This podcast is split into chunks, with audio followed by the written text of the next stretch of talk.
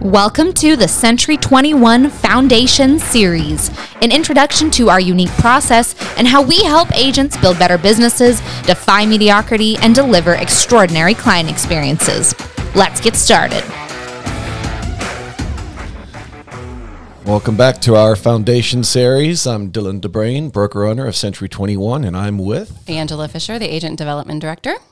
And we're back talking about how to build a better business. And we're going to dig in today, guys, to this idea that we've touched on a little bit about taking control of your lead, specifically with these two ideas, the first being agent archetypes and the second being the idea of five spokes. So let's jump in. Yeah, and before we get to those two specific topics, um, we kind of want to just kick off first with um, the importance of lead generation. I think this is an important piece that every agent needs to comprehend and really um, get before they even think about their archetypes and their five spokes. So Dylan, why don't you start off? Um, what is the importance of lead generation? What do we want everybody to know? Like, why start here? Yeah. Huh? Yeah. Yeah. Well, I think we touched on this. We, we are in the service business and we're in the client care business and we're all about taking care of people through this amazing journey, but we don't get to serve anybody if we don't first figure out how to generate leads yeah. and get in the path of business and, and be the first person that, that these guys call when they have a, a, a buying or selling need. So yeah. I think every agent needs to understand first and foremost, whether you like the idea of sales or not, you are in sales. And every agent needs to understand that they are in the lead generation business. First and foremost, we, we call it filling the top of the funnel. We have to own the top of our funnel, and that's what five spokes and archetypes is all about.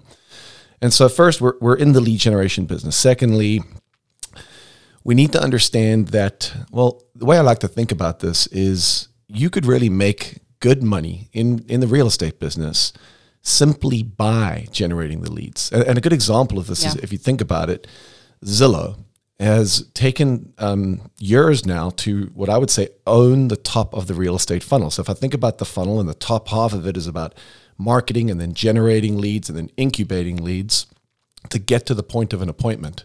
Well, that's the top half of the sales funnel. Then it's about showings and listing presentations and negotiations and closing skills and uh, getting it to close and then after sales uh, follow-up and service. Well, Zillow procures all these leads at the top of the funnel and sells them to real estate agents all around the country for a thirty-five percent referral fee. That means thirty-five percent of the revenue is tied into just getting the opportunity. Mm-hmm. So we like to talk about the top half of the funnel being the business generation part of real estate, and the bottom half is the business administration. Now, we don't think of administration, when we think of showing homes or sitting at the listing table, right? We wouldn't think of that as administration. But if you're Zillow, that's exactly how they think about it. Right. They're saying, look, the money, the top half of this funnel is in generating the opportunity. And, you know, we've got opportunities to buy leads from Zillow or realtor dot com or elsewhere.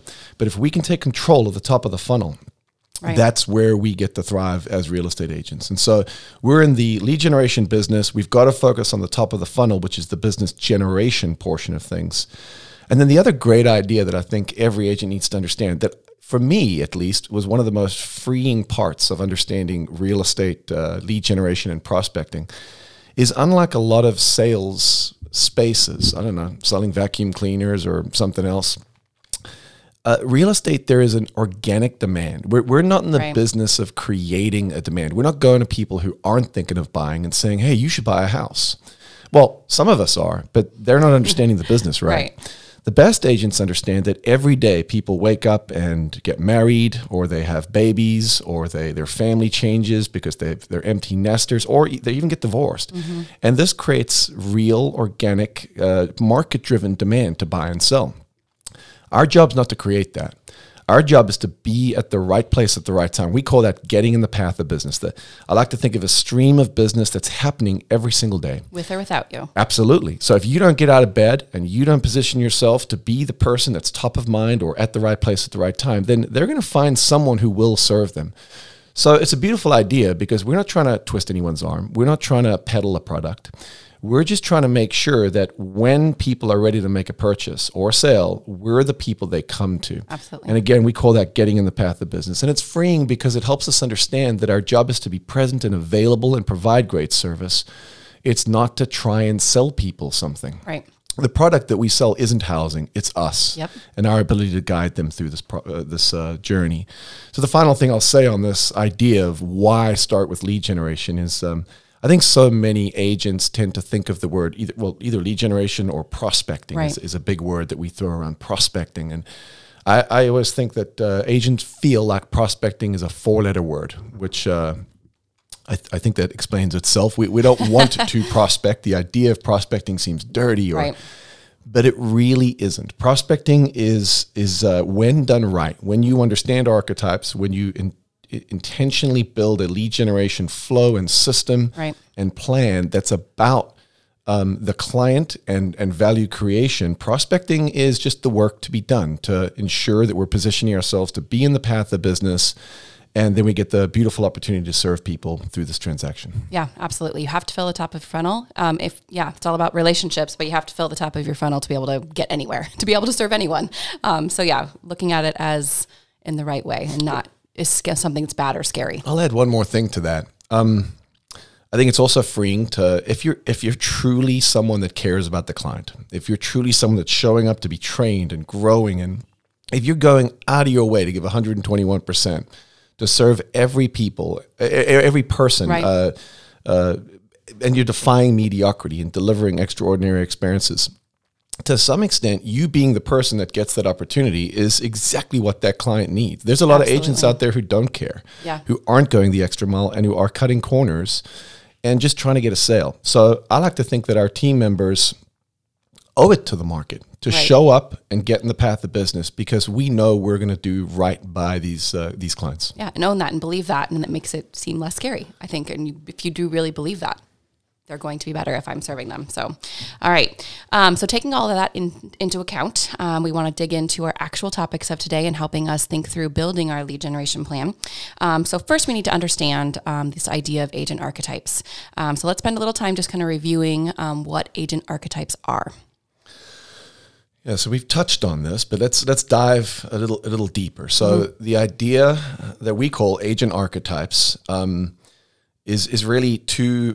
Uh, I don't know if we call it continuums, but as you look at the picture on the north-south continuum, you've got at the top this idea of your, well, th- this line is about our sales style, our communication style and, and preferences. This is about being true to who we are yep. so that we can understand how to tailor our marketing plan and our prospecting plan to fit our unique abilities and our skills. Yep. So some of us fall on the north end of this line, on what we would call a direct sales approach, a direct communication approach. We're going to go to people. We're going to get, uh, we like to say, belly to belly, voice to voice. We're just going to, uh, we're hunters. We're going to go out and and be direct with, with uh, our clients, our prospects, our people, our S O I. On the bottom end of that, we would uh, refer to more indirect sales styles. You could think of those people as a little more introverted, or Um, and then obviously direct is more extroverted, right. and that kind of maps up, but it's it's it's perhaps more or less than that. Right. Um, our indirect uh, sales style means that we would prefer to have people raise their hand and then follow up with them. We'd yes. prefer people to come to us, come and so to us. Yep. we have to set up our, our marketing and lead generation system to uh, ensure that that happens. Then on the left-right or east-west side, we've got a preference between warm on the right-hand side leads. These are people we know, like, and trust, and that already know us. Yep.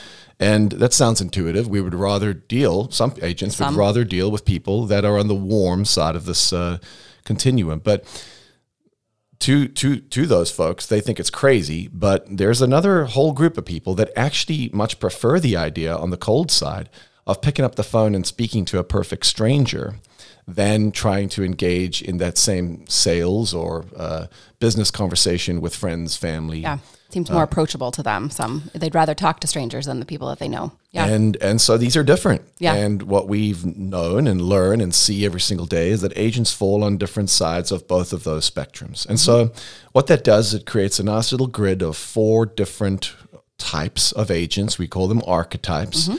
And so on the top right-hand corner, we've got our networker.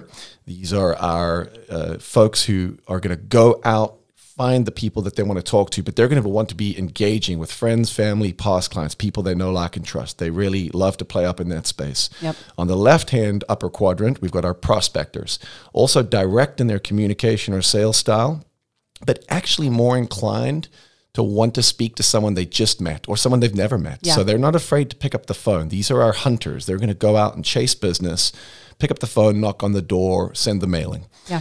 At the bottom left-hand quadrant, we've got our converters. These are the interesting ones. These guys are, again, on the cold side. They prefer to speak with a stranger than a friend or family member, but they're also... they would prefer to do that in a way that they're not going out and chasing this individual, that this individual raised their hand through some mechanism. Um, uh, we'll get to some examples of what that might look yep. like. Now, what the, our converter is good at doing is incubating and following up. They're very systematic, and they're going to do a great job incubating this opportunity through time. Yep. And then at our bottom right-hand corner, we've got our marketers. And our marketers, like our networkers, prefer the warm space, but maybe they're not as extroverted or they don't want to go directly to these individuals. They're going to do a good job of positioning themselves in front of friends, family, and past clients, for example, uh, with high top-of-mind awareness. So today, a lot of that's being done through marketing in the social media space. So we've got our four types of agents: networker, prospector, converter, and marketer. And, you know, what we know to be true is that agents, especially, you know, we sit down with new agents every single day. Yep. And when we show this to everybody, we have a, a, we might not have ever sold a house, but we have some gut feelings about ourselves. And so as we draw this for folks right away, if you're hearing this for the first time, you will realize you're probably gravitating to one side or the other, um, because you've got life experience and you know what you do and don't like and who you are and aren't. So we gravitate to one or the other. And uh, that's the four archetypes. Yeah, sometimes the way I even explain that too is um, that resonates with people is what, what gets you most excited or gives you the most energy, you think. I mean, thinking about strangers versus people that you know, going out directly versus, you know, waiting for creating the systems where people come to you. So sometimes that framing it that way helps them think about it too. Well, you can watch people, when, when you describe prospectors, you can watch them sink into their like, chair no. or, or vice versa. Yeah, absolutely. Um, and so, yeah, it starts with the idea of being true to who we are, and then obviously, the goal is to build our lead generation plan and our marketing plan around those skills. Yeah. So let's dig into a little bit more about, um, and again, I always like to say too, none of these are easier or harder. Um, so I would like to spend a little time just kind of digging into the things that they need, um, what maybe makes them easier or more difficult in some of these spaces. So um, let's dig into each one of these, kind of thinking through even getting as specific as there are their C R Ms, budgets, um, things that we need to be thinking about in each of these spaces um, as we kind of think about who we are. Um, so let's start with networker. Um, what are some of the strategies, tactics that we're um, coaching people that think they might land here? Yeah, and so help me through this because yeah, we've we obviously spent a lot of time talking through these. Our networker is our, uh, well, these are our people people, right? Mm-hmm. They just love to be out and about with their social networks. Maybe they've got kids in a lot of sporting events, or perhaps they're just very connected through their church group or whatever it might be. But these people love to be with people. They get their energy from being around people. They know a lot of people, and a lot of people know them. And so our networkers need to be focused on getting face time yeah. and voice time with the, their database and their people. Mm-hmm. Um, the skills for a networker are are really more about uh, uh, not scripts, but dialogues and, right. and conversation starters that as they're with their folks, um, they're able to engage in conversations that help their network understand the value of working by referral. And, uh, um, you know, we got a lot of networkers in our company, yes. and and I, I want to touch on this. We've got to be careful yes. not to confuse networkers with the idea of working by referral. This happens right. a lot. Our networkers do work by referral, but really all four of our archetypes can work by referral. Absolutely. The networkers are just more inclined to start there. And right. so their five spokes are going to likely start with their database right away. They know a lot of people. Um, Our networkers, obviously, the more social groups and contexts that they can create to be with people. I, I like to describe networkers as they're they're out uh, shaking hands and kissing babies. Yep. And they get their energy from it, too. And so them creating contexts where they can do that with their database is huge. So whether that's client functions or parties or additional social groups or even starting business-to-business network groups with other local business owners in yep. the marketplace to create social context. Uh, is just a natural skill for these guys. Now, what's interesting about a networker is some of the systems or tools. You know, as we think about, we'll use three examples: C R Ms, right. budget, and website, as three ways to think about the differences between these. What these need, yeah. So, a networker doesn't need a super uh, prospecting-oriented uh, database management system. Their C R M is really more about really knowing who their best people are, when their birthdays are, when their spouses' birthdays are, uh, their kids' names, yep. uh, their preferences and stuff like that, because our networkers love to take their best friend or a past client to golf. Uh, because that's what that they client love. loves. Yeah. And so a C R M for a networker is about tracking their relationships and remembering all these dates and events that are going on so that they can, in a relational way, stay in touch with all their peeps. Absolutely. And uh, from a budget standpoint then, a networker doesn't need a lot of marketing dollars necessarily or lead generation dollars. They need money for their client parties. Yeah. They need a budget for lunches and coffees as they can take their uh, their friends, family, and past clients to, to just uh, reconnect and check in with them and ask how things are going.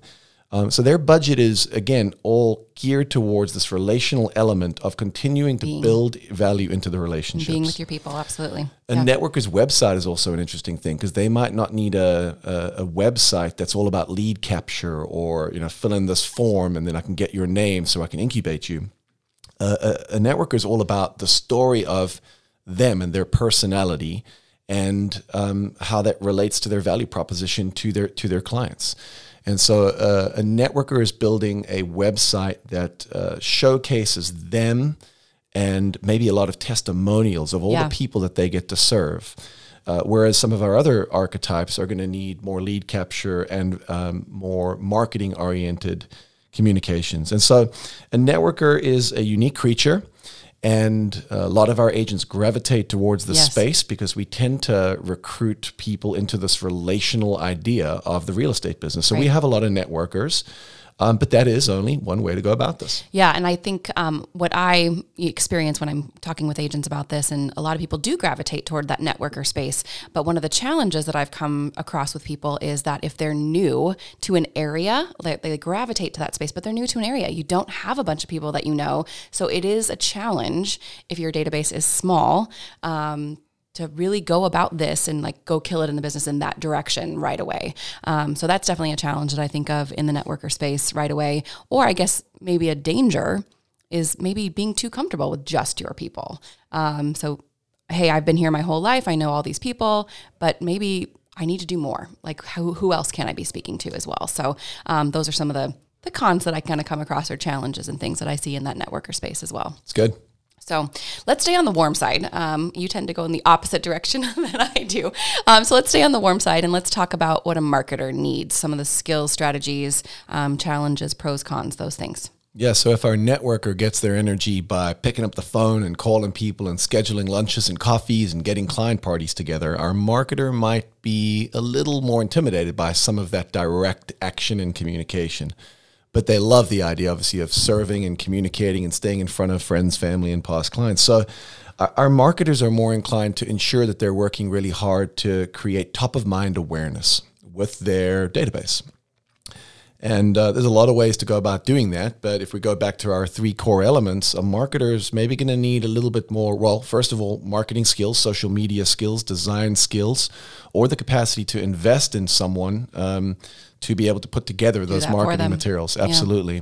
Because our marketer is about creating a brand and an aesthetic, and they're they're they're creating the context of of of why why you want to rem- remember them and and want to work with them yeah. through this brand narrative that they're telling through multiple mediums. And so they might need a little bit more of a, a budget, first of all. Yeah. If I think about a, a marketer's C R M, they're, um, uh, they actually might need less focus on a systematic C R M. Um, but uh, on the website side, mm-hmm. um, again, a marketer is going to be, well, just very capable at telling the story, not so much of their sales proposition. It's not so much about how they go about marketing homes, but more about the brand story of who they are. And yep. um, and so, yeah, our, our marketers today, uh, if I go back to ten, fifteen years ago, we're doing a great job with billboards, print ads. I, I think of myself as a marketer back in the day. A yeah. good example of this is I remember my print ads from fifteen, twenty years ago. One of the first things I did, only having two listings, was walk around the office and ask other agents, hey, would you mind if I include your listings in my little one-page ad that I'm going to run? And I'll give you credit, and I'll make sure, you know, it's going to help you. Follow all the rules, yeah. Yeah, I'm gonna, but, but I'm going to help you sell your property. And yeah. they were like, well, yeah, of course, but that's dumb. Why would you do that? And well, in my mind, that was a no-brainer because I was able to position myself at the top of that page with my name, my contact information, with a whole bunch of amazing listings. And so that's the mind of a marketer. I wasn't as inclined to just pick up the phone and schedule a client party, but I, I knew how to position myself in front of my people in such a way that they were like, wow, look at all this uh, opportunity that's in front of us. And and there's Dylan's name and face on top of it. So right. we have a lot of marketers in our company as well. Yep. And a lot of times marketers and networkers kind of conflate a little yep. bit um, because they're all gravitating towards this warm side of uh, of our archetypes. Yeah, and I think some of the things that I take away or learned from you and our marketing team collectively just about market this marketing space is um, this is marketing. Find find out who your tribe is. Like, who are you trying to speak to and solve their problems? Um, and then they ask you answer. Like, they're actually a part of building their brand is actually just putting out valuable content. And like, and that's how they're, ca- they're not telling the I'm good at selling. It's the, here's some things you need to know about this process. And that's where we're at in today's marketplace with marketing. Marketing is not about, if you really think about it, advertising yeah. you. Marketing is about understanding your core audience, their needs, wants, hopes, and dreams, and then tailoring your product to answer those needs for them. And so our marketers have had to learn, like you've said, to rethink marketing yeah. out of the advertising space and into telling better stories that really position our clients as the core focus of our storytelling. Uh, we're here to help them get to their dreams. And so our agents are doing a great job telling those stories a lot through social media. Um, but again, there's some old school marketing mechanisms, direct mailing campaigns. Um, uh, it's all about telling the story of our value to our people. And and really, the best way to think about this is uh, that old phrase, idiom that we use, uh, Um, uh, our success in real estate is directly proportionate to the number of people who, when they think of real estate, think of us. Our marketer is going to be working to make sure that when people think of real estate, they, they think, remember yep. them through a whole bunch of different mediums. Uh, but again, principally, a lot of that's digital at this point. Yeah, absolutely. Good. All right. So moving over, I'm going over to the bottom left quadrant. Um, so staying indirect, I know I do it in a different order. You can do a different order if you want to. Um, but in the mark or in the converter space. So now we're in the indirect and we are with stranger. So what does this look like? Yeah, our converters are um, incredibly capable and diligent at incubating and following up and being systematic. So our converters, again, don't want to pick up the phone, maybe more than any of the other archetypes yeah, specifically, so. and go chase uh, an individual or a business, especially as we compare them to our prospectors, right. where we're going to go. Our our converter, though, if if there's an online lead and somebody raises their hand and says, hey, I have a question about this property, our converters naturally know how to follow up immediately, either through text or email or sometimes through phone, um, and then stay on top of this opportunity. You know, in, in our world today, online leads sometimes are taking anywhere from six to eighteen months to incubate, yeah. to get to the point that these people are actually ready to look at a home. And that uh, that doesn't concern our, our converters because they're going to take these individuals, stick them into a platform that constantly reminds them to stay in touch, create ongoing communication to this lead, value-driven communication. Absolutely. So sending them new listings or keeping them informed of the market.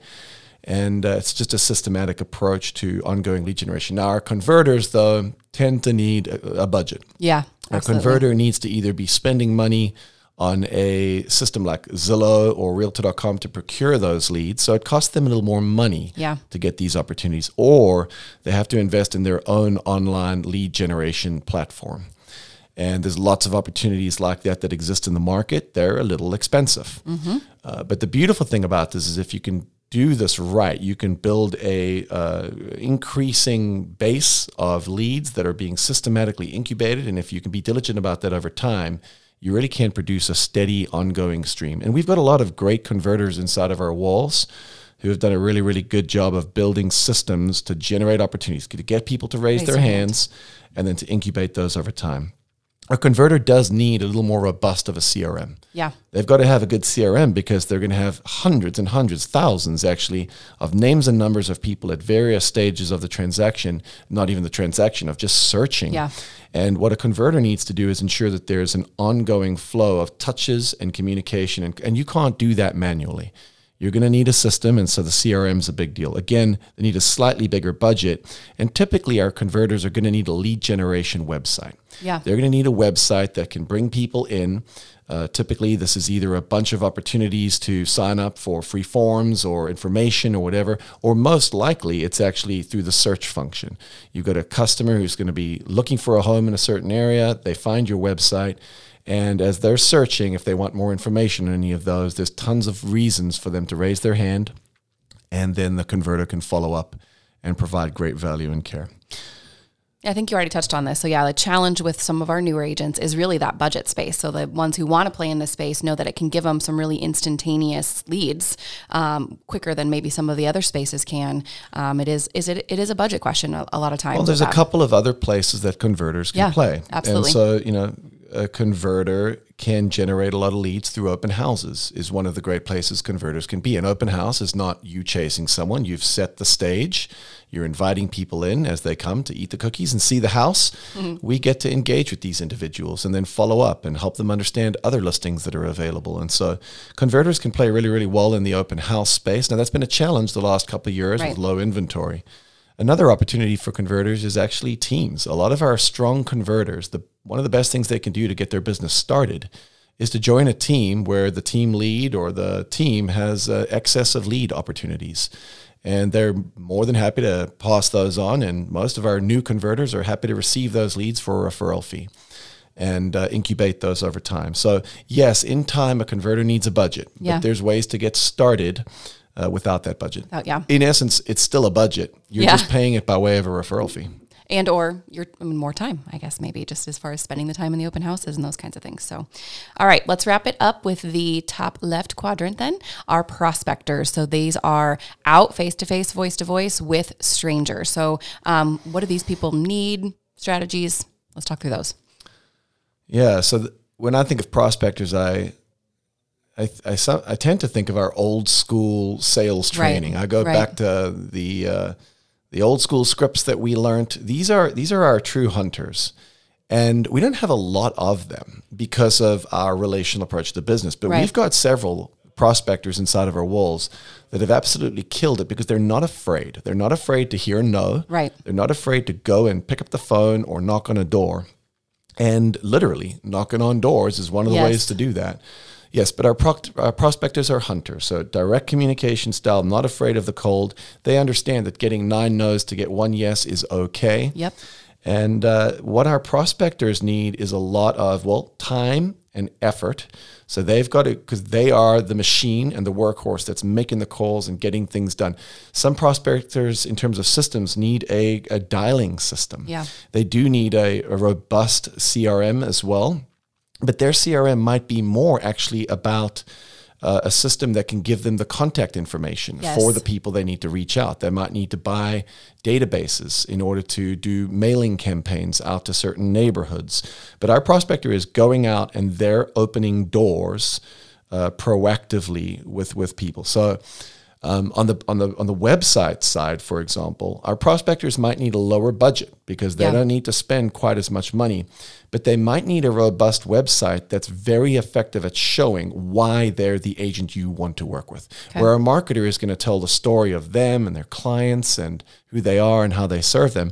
Our prospector is going to say, this is why I sell homes how faster. How I get it done. Yeah. This is why my value proposition is better.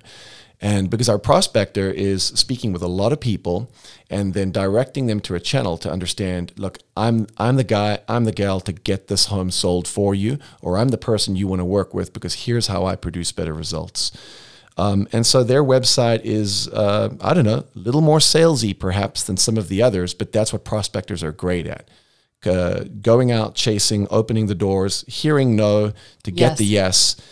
And that can be very, very effective. And now, again, when we say that, that can sound very transactional. Yeah. But with our approach to this business, it really isn't. Because whether we're generating leads as a networker in our social groups, as a prospector by knocking on doors, picking up the phone to, to, to reach out to people who might be thinking of buying or selling, a converter or a marketer, our ultimate goal, remember, is to turn these people into a long-term prospect. Uh, yeah. Sorry, long, long-term long-term relationship. Relationship. Uh, uh, based on the referral-based business. Yeah, it doesn't mean you have to still see people with that dollar sign above their head. That's the picture I see. They can still be a, a relationship that you're adding to all of your people. So that's good. Um, so I think the one other thing that I want to say about archetypes before we move on to how this helps us then build our um, our five spokes is, Um, you might surprise yourself. I mean, really no, hardly anyone, especially when they're newer, when this is the first time they're thinking about it, live in exactly one quadrant. Um, so just be open to the idea of trying things in different spaces, um, and not just in the space that you think you lie in or gravitate towards. Um, and then give it time, um, see what really is working, and then maybe work towards where you ideally want to be. Maybe I have to start in the converter prospector space to be able to fill my funnel, but I really eventually want to mainly live in that networker space. So um, yeah, know that it's more, you don't have to be in one. And sometimes you surprise yourself when you try things in different areas. This is like the uh, personality profiles a lot yeah. of people take. Uh, it doesn't doesn't define you. We're not in a box. We're not putting you in a box, but there certainly are clear differences in people's preferences and unique skills. And so, yeah, li- we like to think of it as a heat map. You, yeah. You may fall in two or three of these more than one. You may gravitate exclusively to one, but as a new agent, you really need to diversify outside of that. For example, you've got a small database. One day yeah. you totally want to be just running around, shaking hands and kissing babies. But. but for today, for the next year, what you need to do is go out, do some open houses, work on your marketing, and ensure that you're also um, chasing some opportunities geographically, for example. And so, uh, yeah, it's a heat map and it's a guide. And it's more of a guide to help us understand how we can move into our unique ability uh, than it is uh, trying to put anyone in a corner. Yep, absolutely.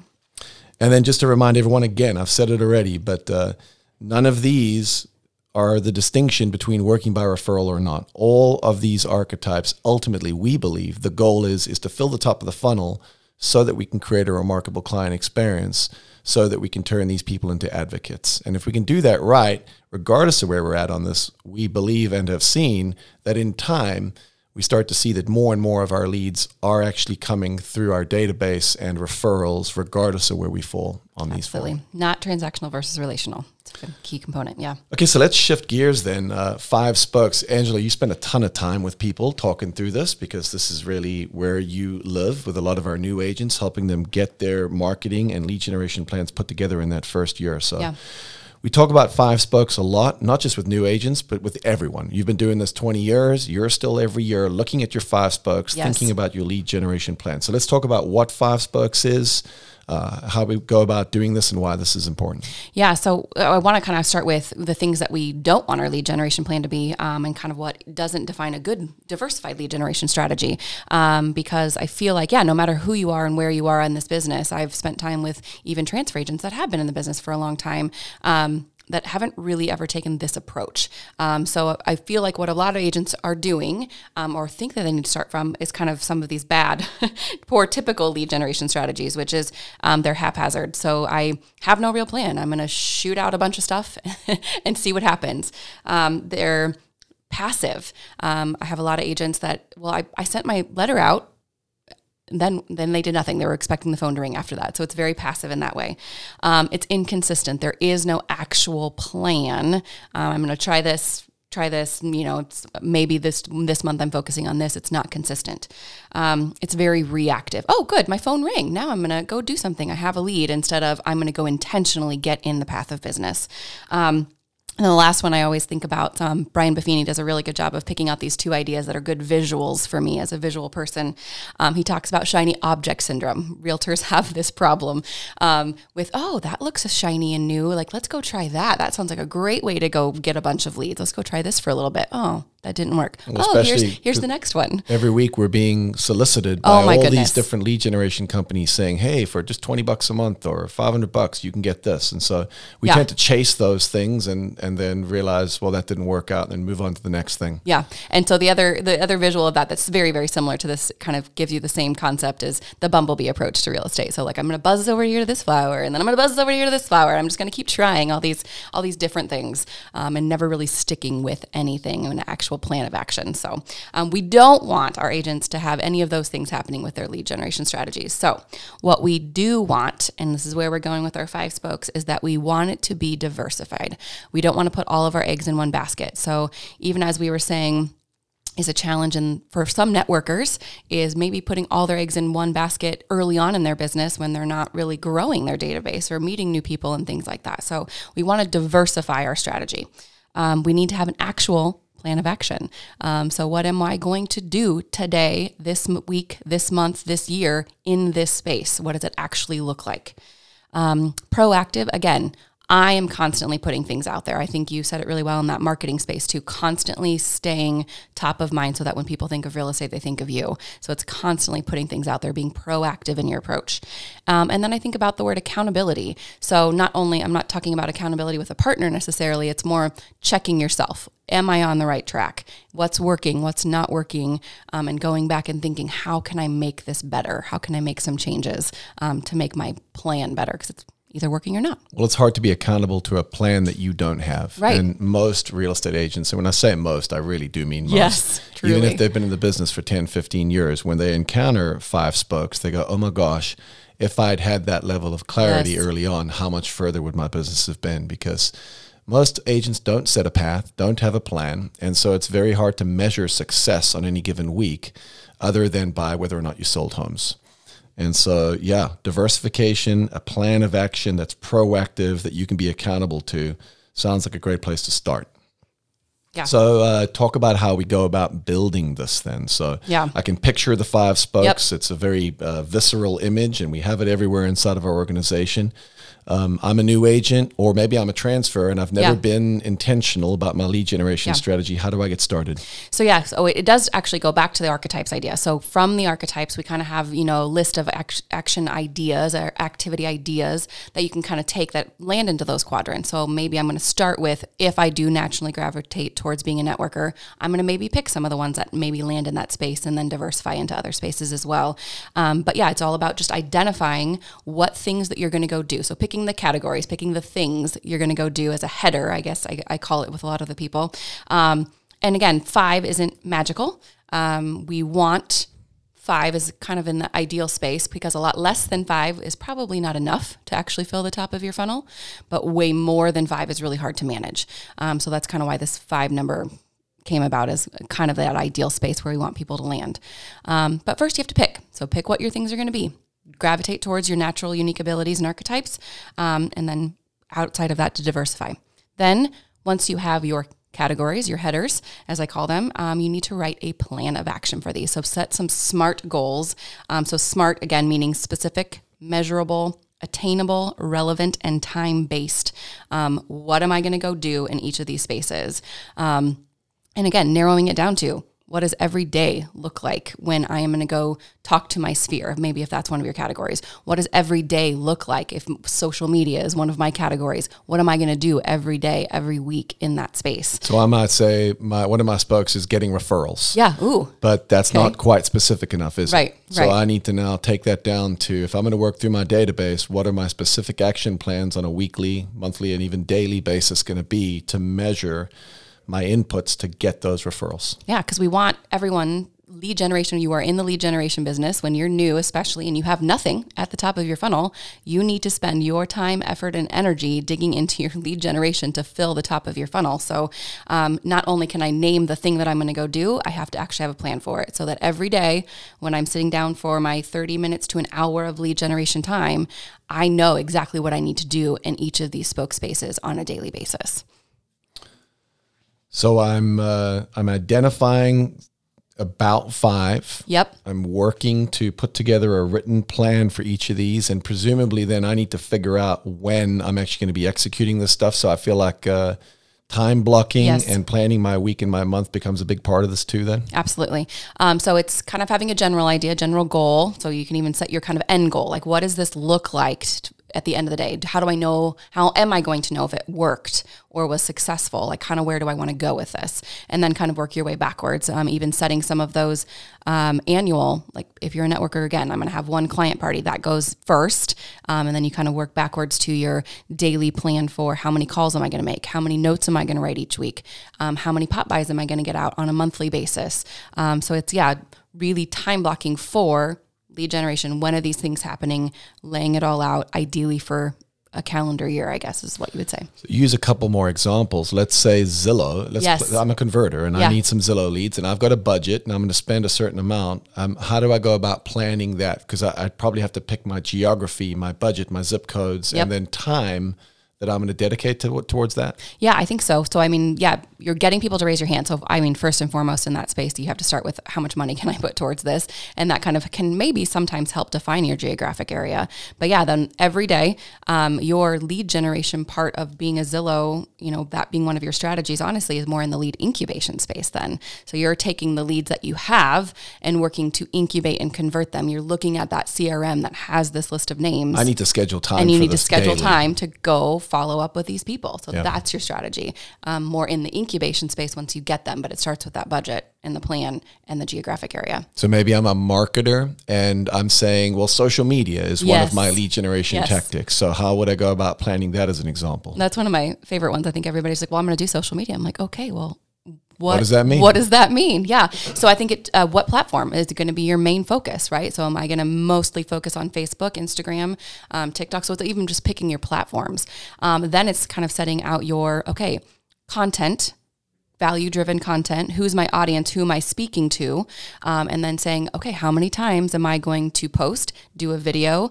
Um, how many times am I going to engage? I think people forget about the engagement space and the marketing space too. Just going and finding your people and reacting to their stuff is a really good way to be out there in your marketing. So what's your plan for putting stuff out there um, and for and then engaging with your people in that space? And again, daily, weekly, monthly, where are you going with that? Yeah. Uh, That's certainly diversification, plan of action, proactive, and accountability. I mean, as we run through these examples, you could see how this really s- s- creates a job all of a yes. sudden. This this helps me define what my job is moving forward. Now, um, I'm new. Mm-hmm. I'm picking these things. I um, how, do I need to? Uh, how long do I need to be consistent with these before I make a tweak? Or yeah, it depends. I feel like um, depending on what you pick, some of them take longer to know if they're working or not. Um, so some of them, I don't want you to give up too early. Um, for example, if you pick uh, geographic farming, um, you're not going to know if that's working really, and if you lay the right groundwork into that um, for an eighteen to twenty-four months. So that's a long game one. Um, but I feel like things more like Zillow, where maybe people are raising their hand more quickly to you, you may be able to make adjustments more quickly to that. Um, that's more like a three to six month. You mentioned even going up beyond that with online leads and things like that too. Um, so it kind of depends. But if you're not tracking, if you don't have a plan, um, and if you're not tracking, you can't improve upon what you don't measure. So you have to kind of have an ideal outcome and work backwards from that. And depending on the things that you choose, know when is a good time to make a tweak.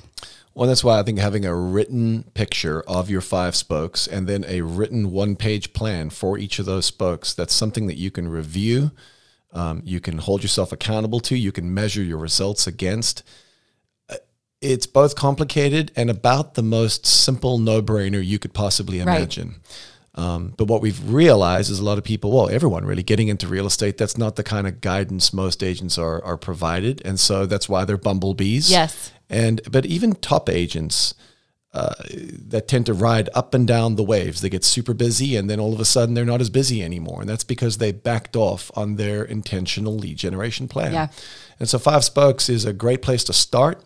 But it really is a place to live. Uh, Always. I don't care how big your company yes. is. You might be a Fortune five hundred company. You have to have a marketing and lead generation plan to keep the top of the funnel full. Yeah, absolutely. Um, so the best picture that I can give to that is um, Buffini separates you are the owner of your business, and he separates them into you are the C E O, the C O O, and the C F O. And that was a really clear picture for me. So this C E O, your sales and marketing, is five times more important than those other two legs of your business.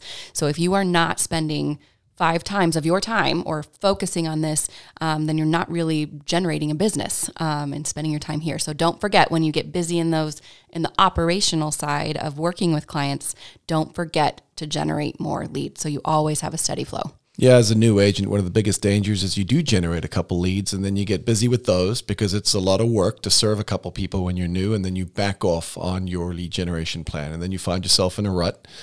And so scheduling the time sounds like a big part of this, yeah. um, having a plan and uh, no brainer, but uh, incredibly important to success, especially in that first year.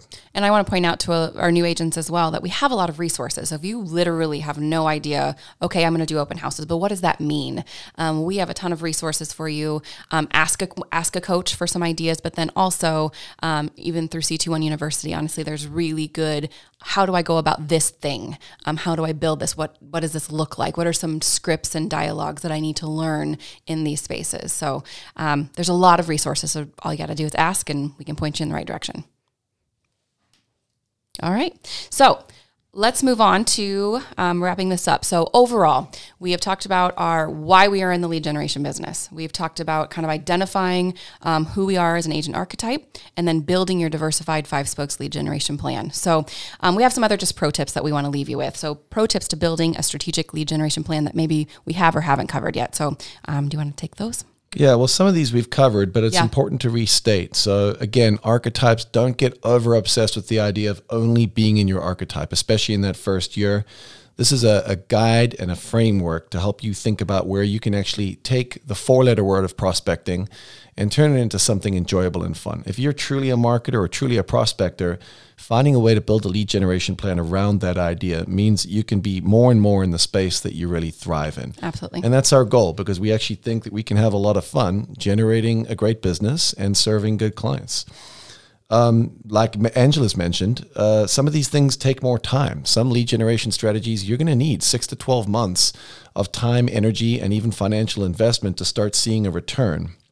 Others, like door knocking or calling FSBOs, for example, as a prospector, well, you can see measurable and immediate results. Uh, and so as a new agent, given our budget, given our time frame, and given the fact that we need to earn money, again, we may need to operate out of our comfort zone for a little while to fill our funnel. We have another idea that we call red light, green light that we've borrowed from, well, uh, first of all, the playground, but second of all, a cu- couple of books. Uh, red light, green light in lead generation and marketing is a concept that just means we need to make sure that we're actually measuring the results. So we go green light on our five spokes, and that means we put our pedal to the metal and we go. We go. We engage in the action plan, but we make sure we stop every few weeks, every month. We look at our inputs and our activities, and we go, okay, hold on, is this starting to produce a result? And uh, and then the, if it's not in time, then we need to make sure we push red light. What we don't want to be doing is pouring money and time into something that isn't going to produce results.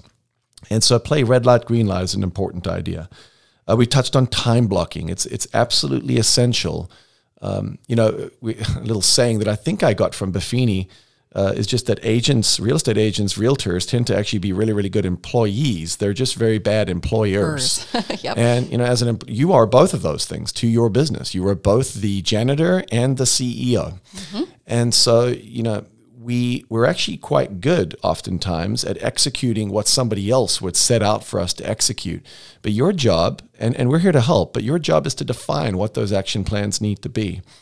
Um, and so a part of that is holding yourself accountable to show up on a daily basis to do the work that needs to be done.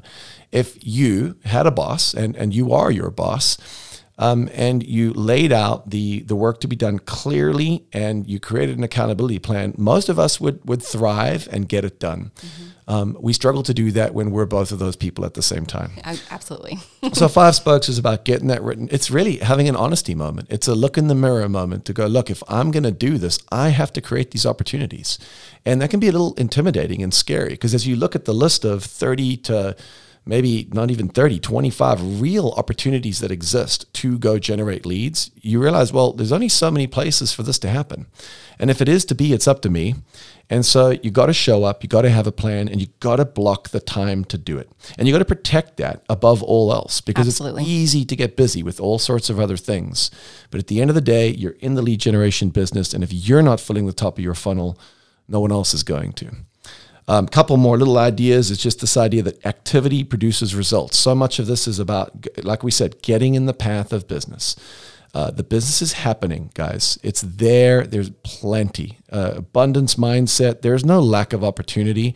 And you're not taking anything from anyone else. There's plenty to go around. But you got to wake up and position yourself so that when people are thinking of making a move, you're the person they talk to. So just fix your mindset on getting in the path of business. There's nothing complicated about archetypes and five spokes. It's just about deciding to be intentional about building a business and starting with the first thing. Yep. And that's creating the opportunities in the first place. Yeah. And focus on those activities and not the results. Don't, I mean, don't get down on, I don't, not seeing the results. Like, keep focused on those activities because it will produce the results. There's no one today that's selling millions and millions of dollars of real estate, living the high life, that didn't have to start here. Absolutely. And so this is where we earn our earn our badges and uh, earn our opportunity to to live the good life. Absolutely. So today we focused on taking control of leads and getting in the path of business. Up next, we'll be focusing on another key component of creating a sustainable business, the idea of working by referral. Thank you for joining us on our Century twenty-one Foundation Series. For more resources, other episodes, workbooks, and guides, head to C twenty-one foundations dot com.